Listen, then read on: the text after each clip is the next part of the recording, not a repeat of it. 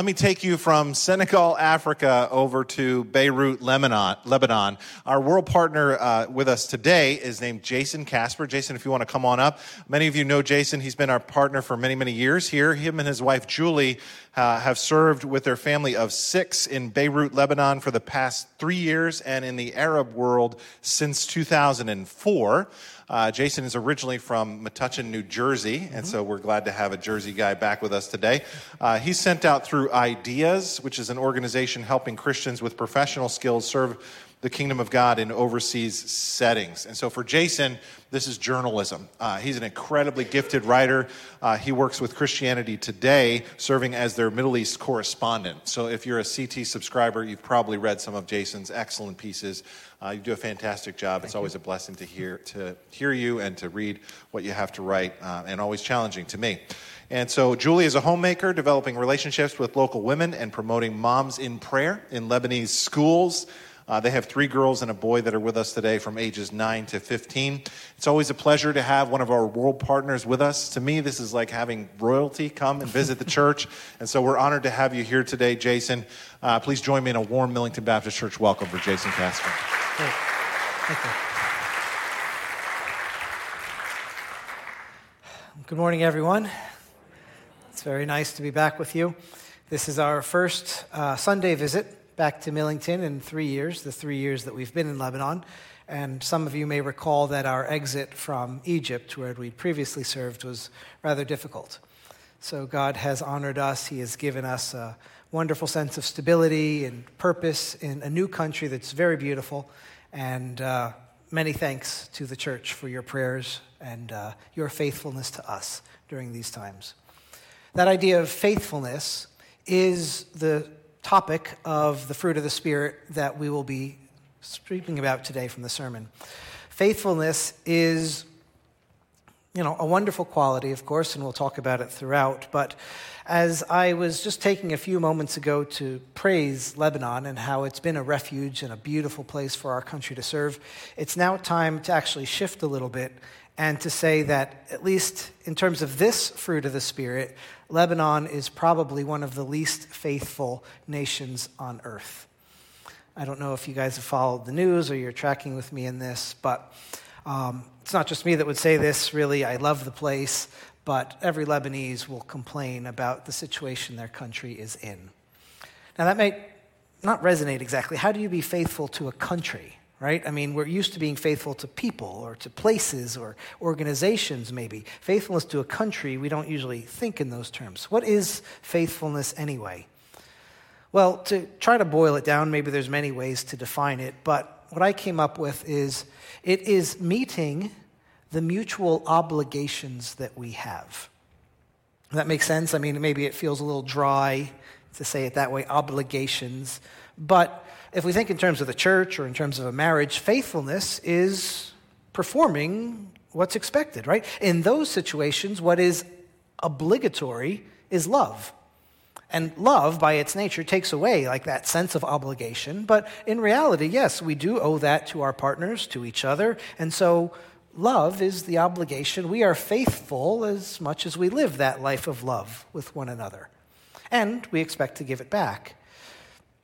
With a country, it's a little different, of course, and there's words like patriotism or other things that we could substitute here, but faithfulness to a country, if we think in terms of America, right? I pay my taxes, so do you. And when I go to the wall and I flip a switch, I expect that there will be electricity there. I take this little plastic card and I go and I stick it in a machine and I get money out.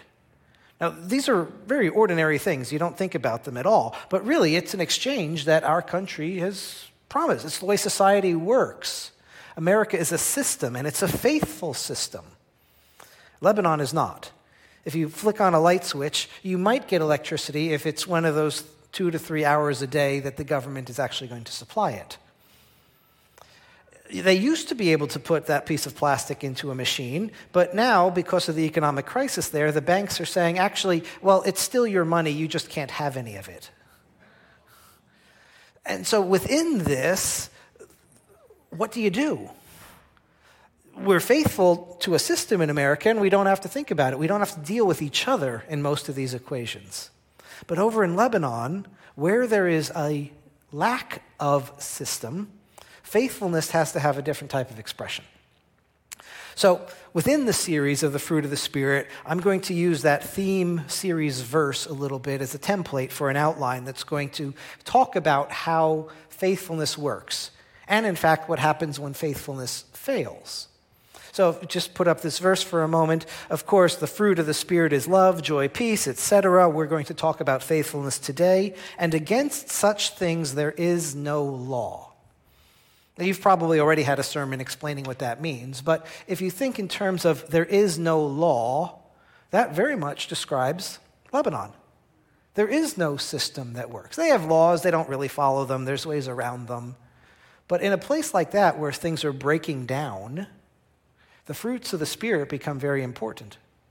And if you're not going to have faithfulness to a system, you need instead to have a community.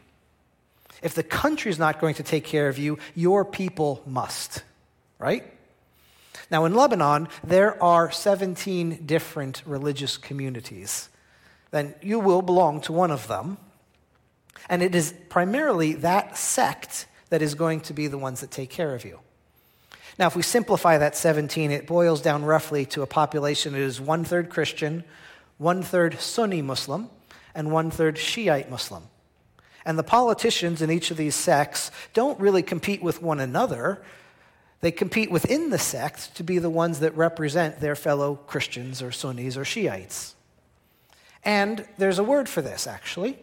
It's very similar to faithfulness, but it's a different slant, and it's one you probably won't like. It's called patronage. But really, patronage is what's needed in a community. Those who have things must take care of those who don't.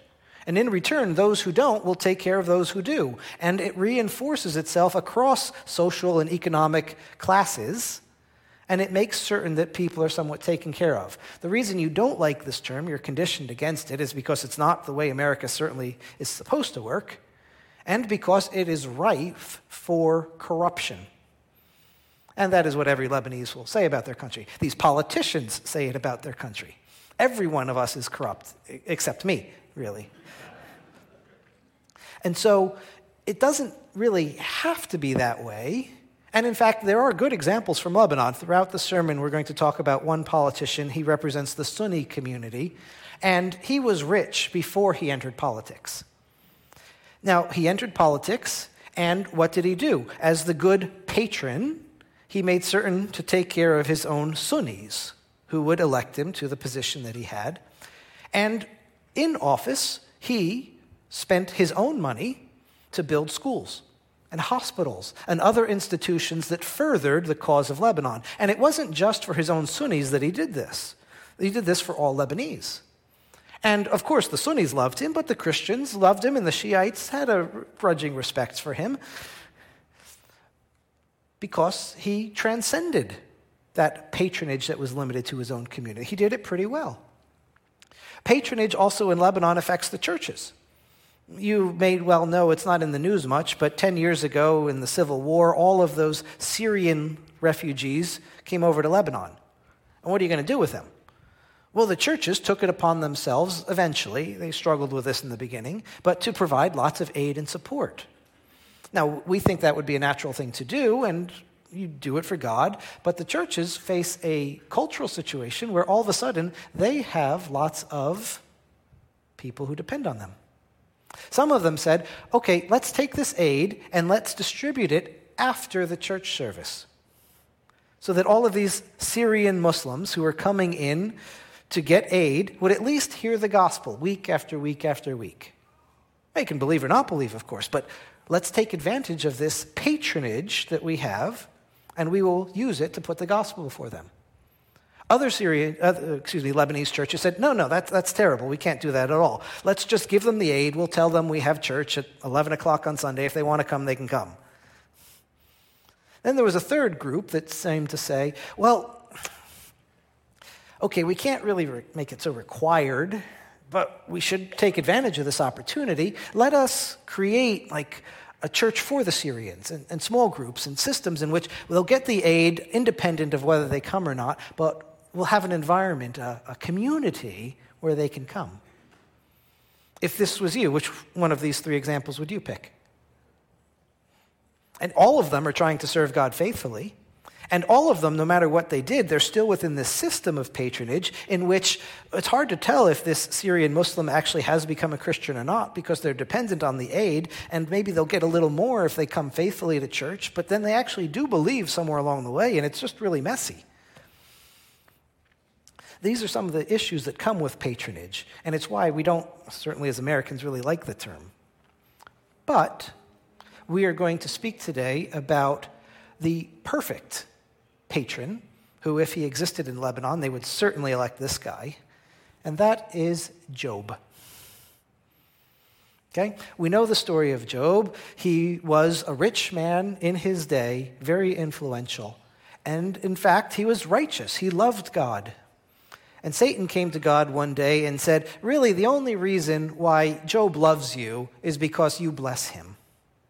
Right? You take that away, he'll just curse you. God said, No, no, he won't. Job is my servant. He loves me. And they entered into this context, and at the end of it, Job lost everything. Boom, gone. Everything is now disappeared. And the rest of the book of Job is long chapters. We probably haven't read most of them because it's just three guys arguing with Job over and over again about what happened to him. It's terrible, really. But we're going to read some of those passages. And we are going to see why Job puts before us a picture of patronage that may actually square with faithfulness in that fruit of the Spirit term that elevates this concept just a little bit. Okay, so read with Job chapter 29, and we'll see a little bit about him.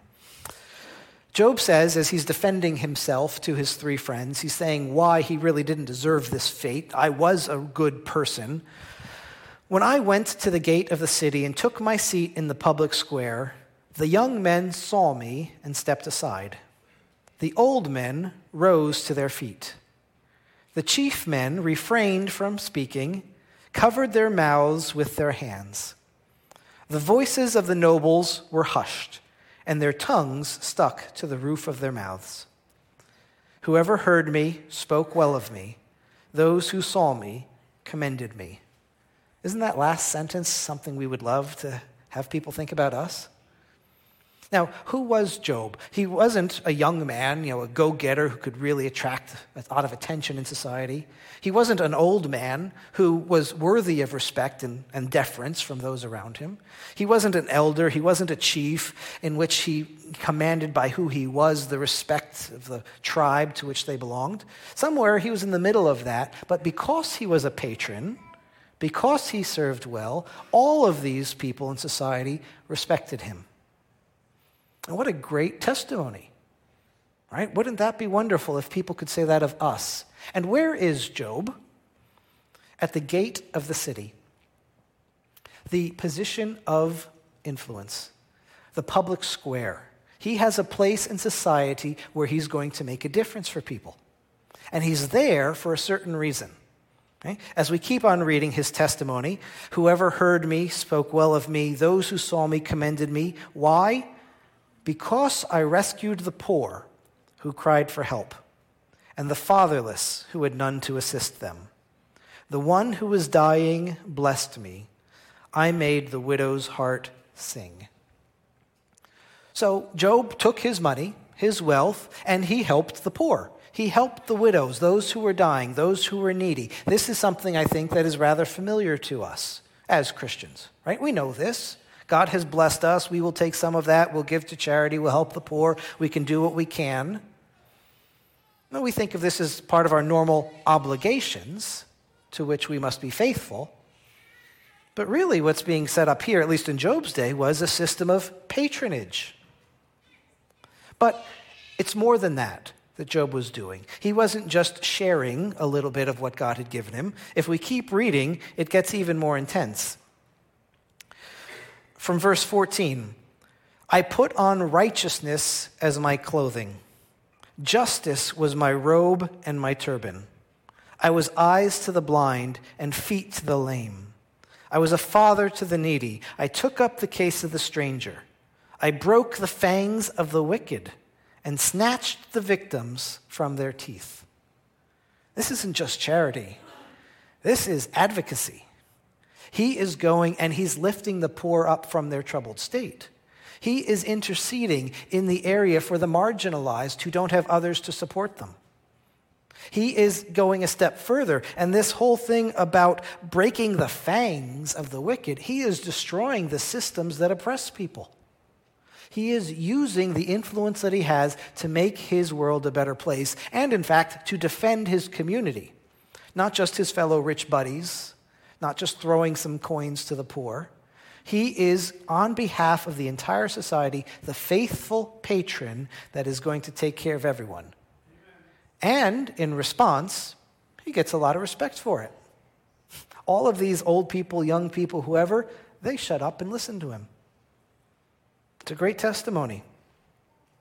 Question is Is it required of us today? Now, oh, of course, we must be generous, we must help the poor, justice is a concern, sure, but in this sense of patronage, should we view our Christian lives through that lens? That's not the way America works. Lebanon does, and Lebanon is a terrible place because of it in many ways. But nonetheless, Job does it well. Should we do that well? Well, there's a few verses that kind of give a equivocal answer that I think suggests that maybe we could profit from seeing it through that lens without absolutely saying we should. But if we start first with Luke chapter 6, this comes from the parable of the unjust servant. It's one of Jesus' most difficult parables. You could probably preach a sermon and not fully understand it. But the story basically goes that this is an employee who cheated his employer out of money that was deserved because he knew he was going to get fired and he needed to protect himself.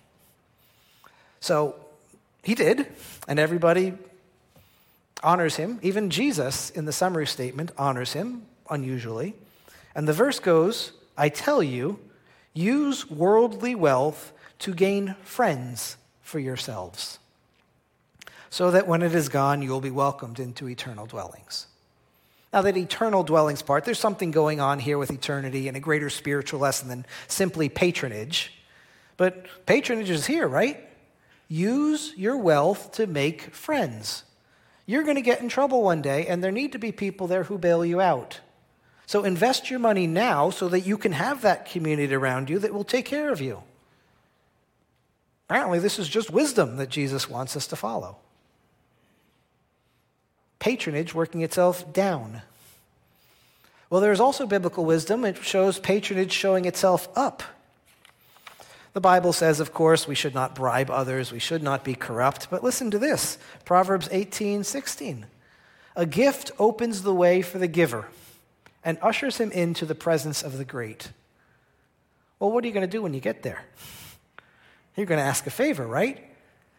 Use your money so that you can buy access to those people who can help you, or help your ministry, or help God's cause, or whatever it is. But somehow or other, a wealth that we have is legitimately used to give us access to power. That's patronage. Pure and simple. Now, there's a third verse that I want to bring in that kind of shows the legitimacy of this patronage type of thinking through the lens of faithfulness. Now, this one's going to be a little twist, and it takes us in a direction we're probably more comfortable. In 1 Timothy chapter 6, Paul writes, Command those who are rich in this present world to do good, to be rich in good deeds, and to be generous and willing to share okay, there's the general charity, help the poor sorts of message that we're comfortable with. We know we're supposed to. But then he continues In this way, they will lay up treasure for themselves as a firm foundation for the coming age, so that they may take hold of the life that is truly life. Here, what's happening is God is undoing the system of patronage that exists so often in the world. You help those with the money that you have. And in return, God is not going to put those people at your beck and call to honor you and praise your name. He is going to simply make a ledger in heaven and give you treasures for eternity. And those treasures in eternity are also going to be the life here on this earth that gives us such peace and value. God, in a sense, is taking away the obligation of patronage from those you are helping to himself. We, in order to live our lives overseas, receive support from churches, from families who give generously to us. They ask nothing of us except that we be faithful to the job that God has given us to do. And every month we write a letter to tell you about it. We have no expectations upon us. Freely we have been given. So, patronage, as useful as it might be in this world, isn't God's ultimate objective. We do not give to the poor so that we can be lifted up as those great benefactors. But where we have been blessed, Scripture is pointing us in a direction that we should be patrons. Now let's go back for a moment to the theme verse of this series, to Galatians chapter 5. And here's another way in which, kind of a fourth reason, that we should consider this lens of patronage for our faithfulness. Galatians 5 says, Is this fruit of the Spirit, love, joy, peace? Is because we belong to Christ. And if we belong to Christ, of course, we must do the things that Christ did. We must be the sort of person that he was. And Christ was a patron. We don't think of him in those terms, but let's read a verse that kind of points us in that direction. A fourth way in which we can be inspired to be a patron for others and to have this community around us that mutually supports itself. John chapter 15. Jesus says, My command is this love each other as I have loved you. Greater love has no one than this, than to lay down one's life for one's friends. The community that is established, we sacrifice ourselves for it. This is what love does. Remember that Sunni politician? He was generally beloved by the Lebanese community. But you see, in Lebanon, if you're going to be a politician, you give me your vote, and I'll make certain that your nephew has a job when he graduates from college. You have to go fill out some paperwork at the local agency. You say my name, and they'll speed up the process for you. That's the way patronage works in Lebanon, even for a man like this who did care for society. But you see, what happened to him is he kind of stepped beyond the bounds. If you simply are going to be in this system of patronage as the Lebanese politicians, you can milk the system, you can get your power, take care of your own people, use the resources of the state, and it all balances and they divide up the pie and it all works fine. Nobody's bothered by anybody. But you step out of line, you start pursuing justice. Well, this politician knew what he was getting into assassinations are very common in the country. You remember two years ago the Beirut blast. It destroyed half of the whole city. We lived outside of that radius, thank God, but it was terrible what happened to the country. Well, at a much smaller scale, back in the year 2005, a car bomb blew up one of the streets of Beirut that this politician was riding in at that time. It's a complicated story. I don't mean to make a hero out of him. There's all sorts of ways to interpret what was happening, but he was seemingly taking the country in a direction that was changing its political control from Syria, trying to make Lebanon a little bit more independent. And he paid the price for it. He gave his life for his friends. Now, if you have any sort of negative reaction to the way that I've begun using this passage, I don't blame you, right? Because I will sacrifice my life. I will lay it down for my friends, for those who I love. Right? Of course we do. This is what Jesus taught us. It's also in some way part of human nature. Right? If we love each other, we will defend, we will sacrifice for each other. That's not patronage, that's just friendship. But there was a certain way in which these words were used back in the Roman era. And if you read carefully, as we continue in this passage, the way Jesus describes friendship isn't the way that we think of it today, really. You are my friends if you do what I command. Okay, Jesus is God, He's our Savior, we do what He commands. We don't have any question with that. But that's not friendship, right? You don't order each other around. But back in the day, it was. You see, the Romans, who were free citizens, wealthy, they were patrons in their day. They took care of them. Many of them had slaves. And it would not be uncommon for, from time to time, the patron, the nobleman, would free one of his slaves. Maybe he was particularly faithful in his job, and he rewarded him. Well, that slave would not simply say, Thank you, pick up his belongings, and move to another part of town and make his way. Uh, maybe he could, but it wouldn't work. Because in order to succeed in society, you need somebody looking out for you. What would happen instead is that this slave now changed his status to client, and he stayed within the household of the nobleman. His patron took care of him.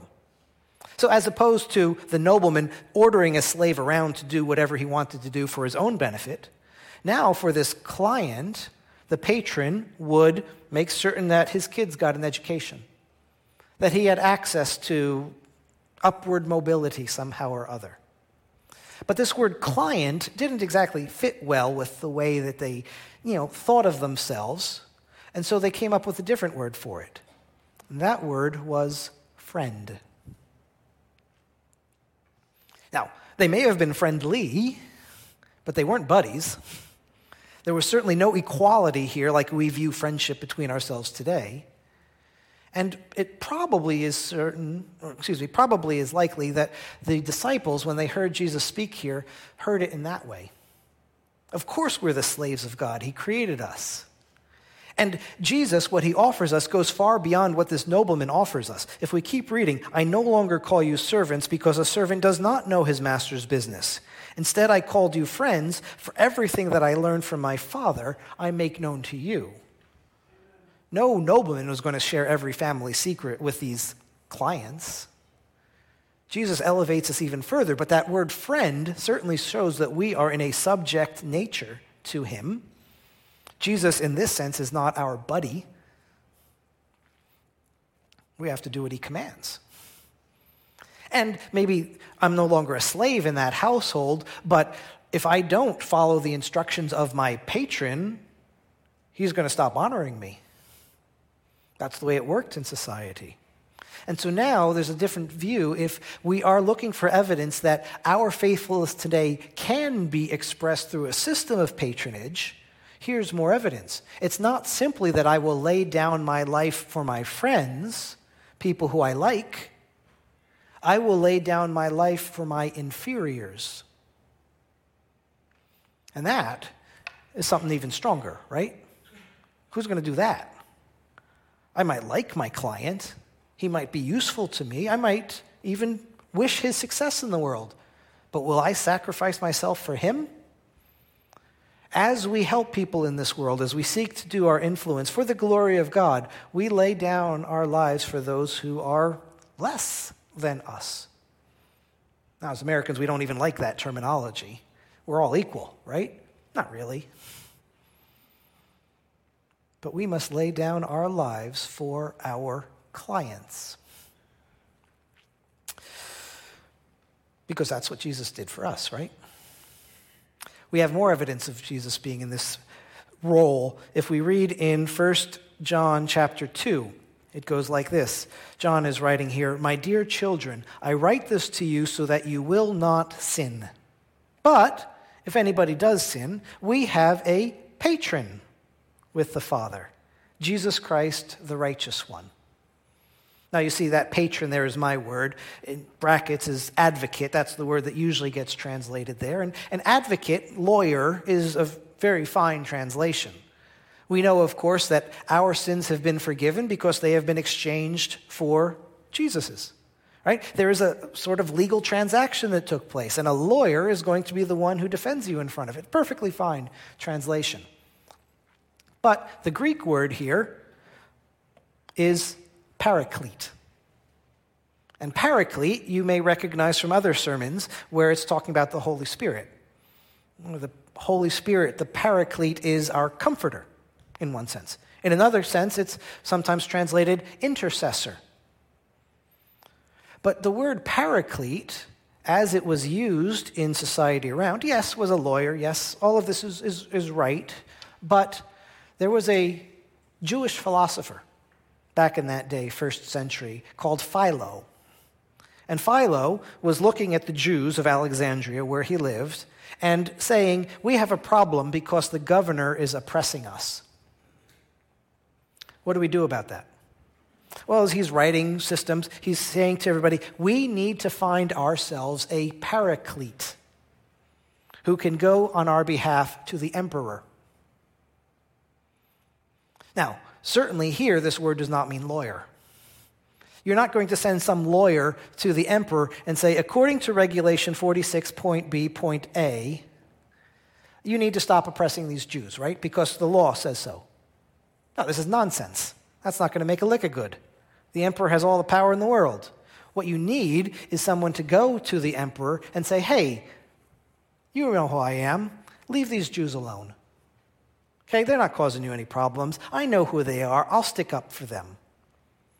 And that patron, translating the word that way, needs to have greater clout than the governor does, who's put in place to govern the city in the first place. This is what Jesus is for us. Now, we sin, we know that, of course, God forgives us, but do you ever think about how serious this is? Our Savior, who died for us, who forgave us, who gave us right standing with God, we're going to slap him in the face by being selfish, prideful, irritable. We slough it off like it's not a big deal. We have Jesus going to the Father and saying, Hey, leave these guys alone. They're mine. I'll take care of them. Jesus is our patron, putting us, keeping us in right standing with the Father.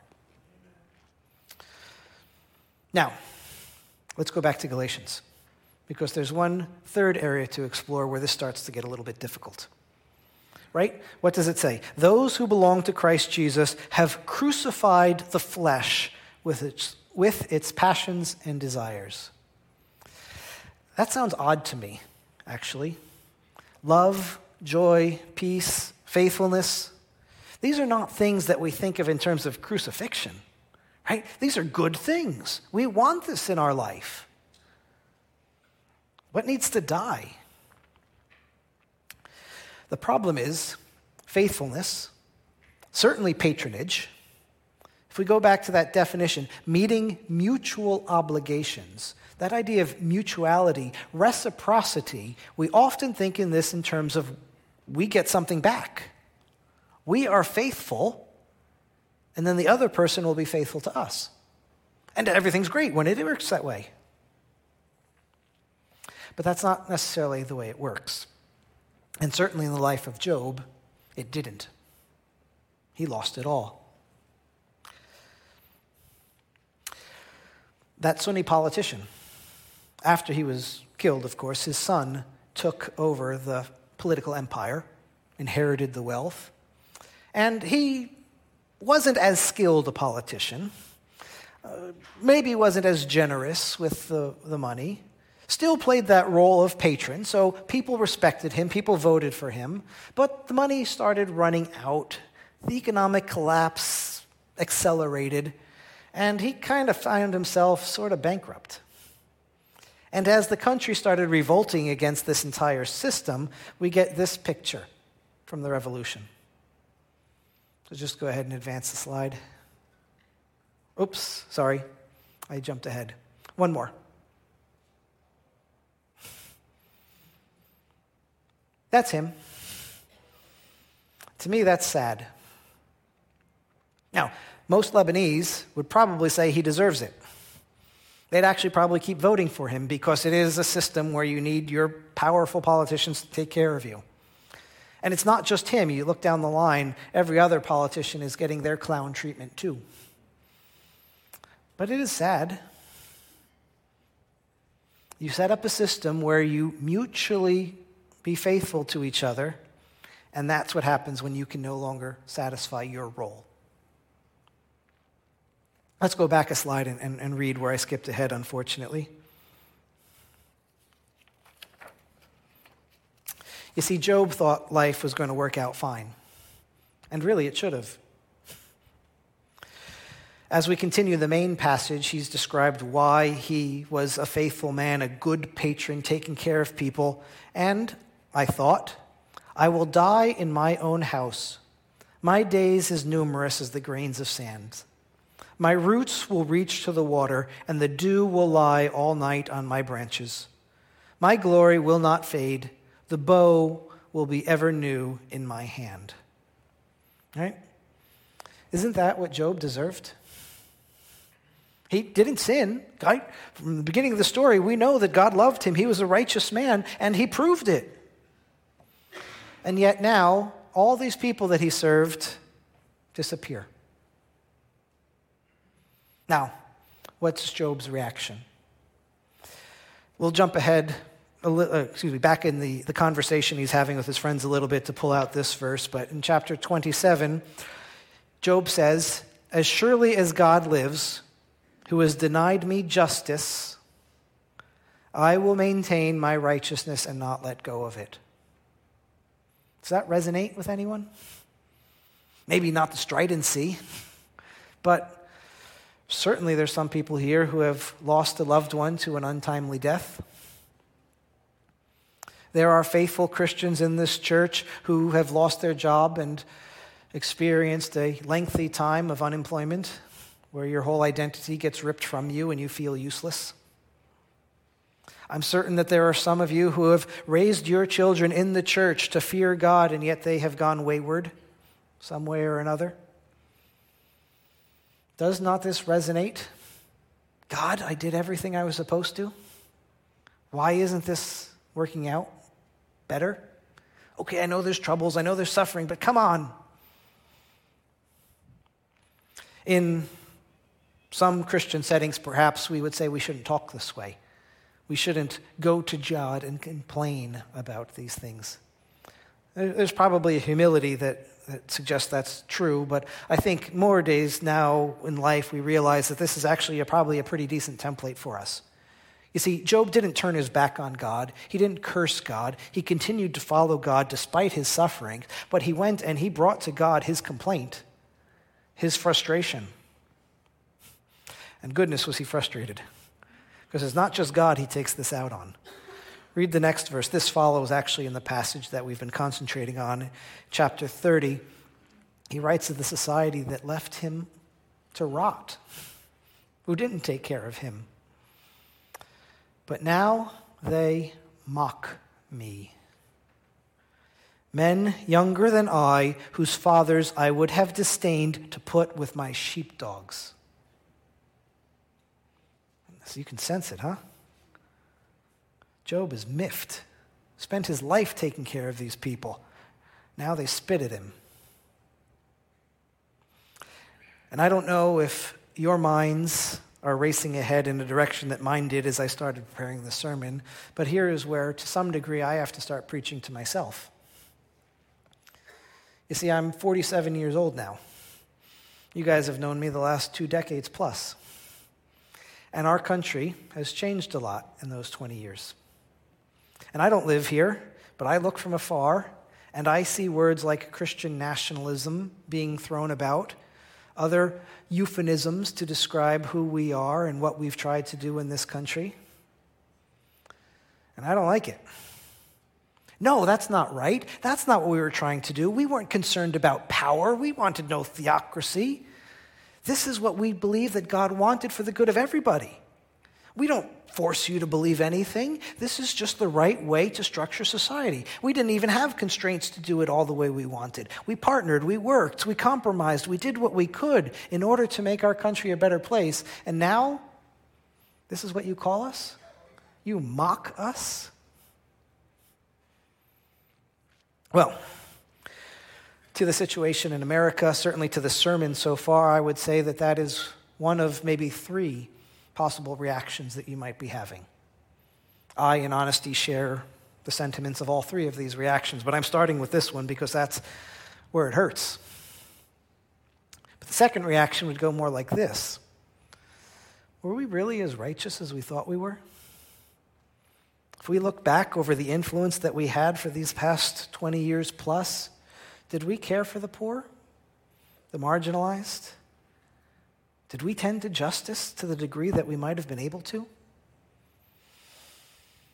Okay, we weren't Job, but we tried to be, right? But with a little self introspection, this second perspective might say maybe to some degree God is, you know, humbling us for our failures, despite our intentions. Well, there's a third reaction that some of you might have to this sermon in general, and that's to say, thank God someone from the pulpit is probably now, finally, teaching about social justice about the desire that we have to step up and say that there are systems of impression in this nation that we must break the fangs of. And some of your hearts might be resonating right now, actually, with this message that perhaps hasn't been preached the way that it needed to have been the past several years. I don't know. Like I said, my spirit goes in all three directions. But really, all three of these responses fall short. They miss the boat. And they are not what God does to Job. If anything, these three responses are more like the three friends of Job in these many chapters in which they go back and forth trying to explain why things have fallen apart, why faithfulness is not working. Well, maybe I sinned. No, I didn't sin. Uh, but I, I should have done this. No, you shouldn't have done that. Yes, no, this, maybe. God's teaching you something. Sure, yes, whatever. There are all sorts of theological truths in the book of Job that don't work. There are all sorts of proper responses in each of these three reactions that are legitimate, but that's not what God does when he speaks to Job. What does he do? What does God say to Job at the end of this? when God, excuse me, when Job has gone to God and said, I want justice. Why have you treated me this way? Why has faithfulness not held? God goes, Who are you? Did you make that mountain over there? Do you keep this world spinning? Do you create these beautiful creatures? You think you know what justice is and how to keep this all working together well? Who are you?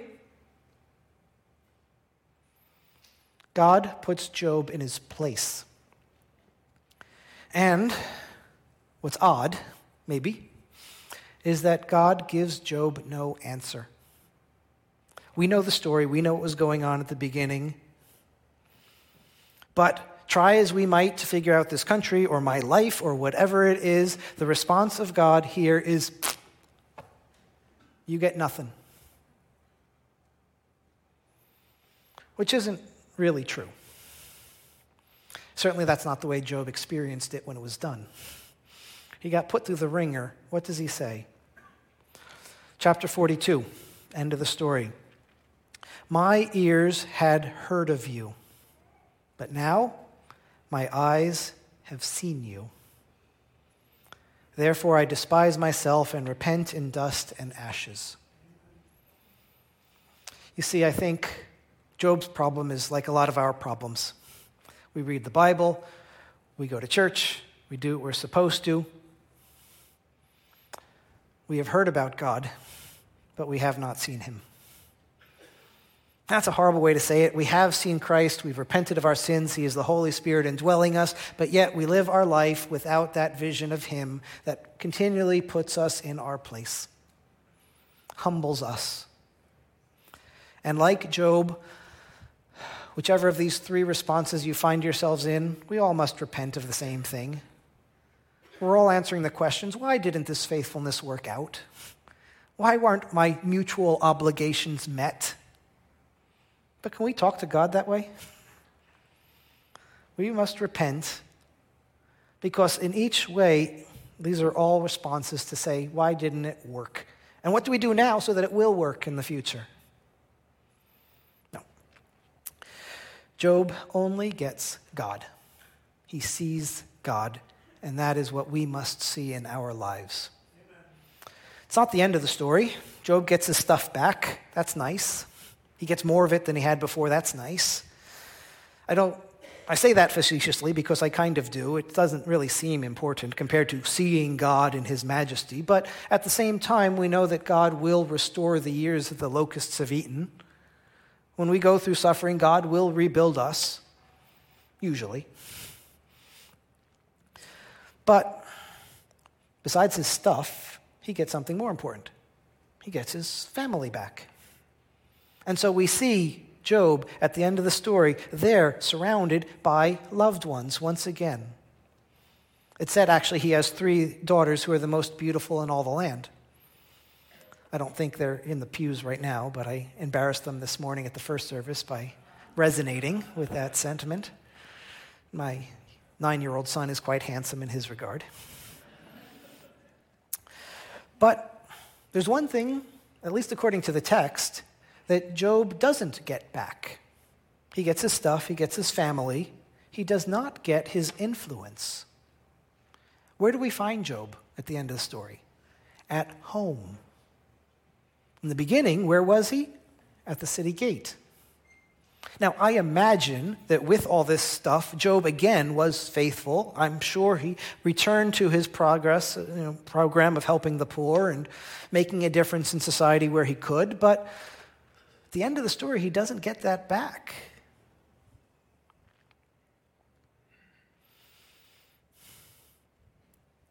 So he gets something a little different. God doesn't simply address Job, he speaks also to the three friends and basically tells them, You three are not in right relationship with me. And here's what chapter 42 says, after Job responds in his repentance. After the Lord had said these things to Job, he said to his three friends two very important things. First, my servant Job. God validated him in front of his friends, the ones who were giving him a hard time. But really, I would say he validated himself to Job, himself. My servant Job. I imagine, I, I don't know the Greek or the Hebrew to do these textual studies, but I sense that it's not just servant here, but it's what Jesus said in terms of friend. Job is part of my household. He is in right relationship to me, and you are not. But the sentence doesn't end there as he talks to these three friends. My servant Job will pray for you. He doesn't get his influence in society back. But if these three individuals are going to return to a right relationship with God, it depends on Job to get them there. Job has been given spiritual patronage. Now, maybe he goes back to the public square, maybe he doesn't. Maybe God wants us there, maybe he doesn't. But it certainly puts in perspective our thought of making a difference for God in this world. That once humbled, what is given to Job? Excuse me, given to Job? A spiritual role, prayer. How many of us consistently pray for the members of our family? I don't. I kind of do sometimes when they give me a hard time. That's my first job. Our neighbors, our coworkers, those we're in relationship with, this church, this government, whatever. Yeah, sure, let's make a difference in the world. Let's be a patron to those we can help. But really, my servant Job will pray for you. That's the job at the end that Job gets. Is that enough for us? Or do we want our faithfulness to be validated in this world? Okay, if not from people, what about from God Himself? We don't get that. That's not the way God works. Can it be said, My servant Millington will pray for you? Joe, Goethe, Helen, whatever our names are. Is that us these days? And can we accept that even as we're frustrated by the world around us, the life that we have and the turn that it took? My servant Job will pray for you. Let's pray now. God, when we think of what you have given us, the way that you have honored us, we can only be thankful. And um, it's hard to know what to do more than that. You have blessed us, you have given to us, you have put us through hard times. Um, but we sometimes long for more than just your presence. The vision of you that you will offer to us only when we are truly humbled and reminded of what we are, but then invited into so much more. We are your friends, we are more than just your clients. Um, thank you, God. Help us to live rightly, to think rightly. Bless this church as it goes about its continual service in this community for others. Expand its influence. Give it a great position in the city square so that your words can be spoken through your servants here.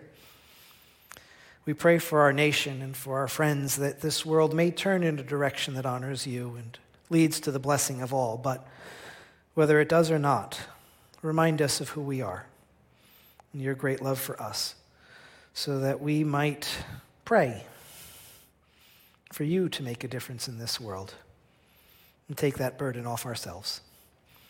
In Jesus' name, amen.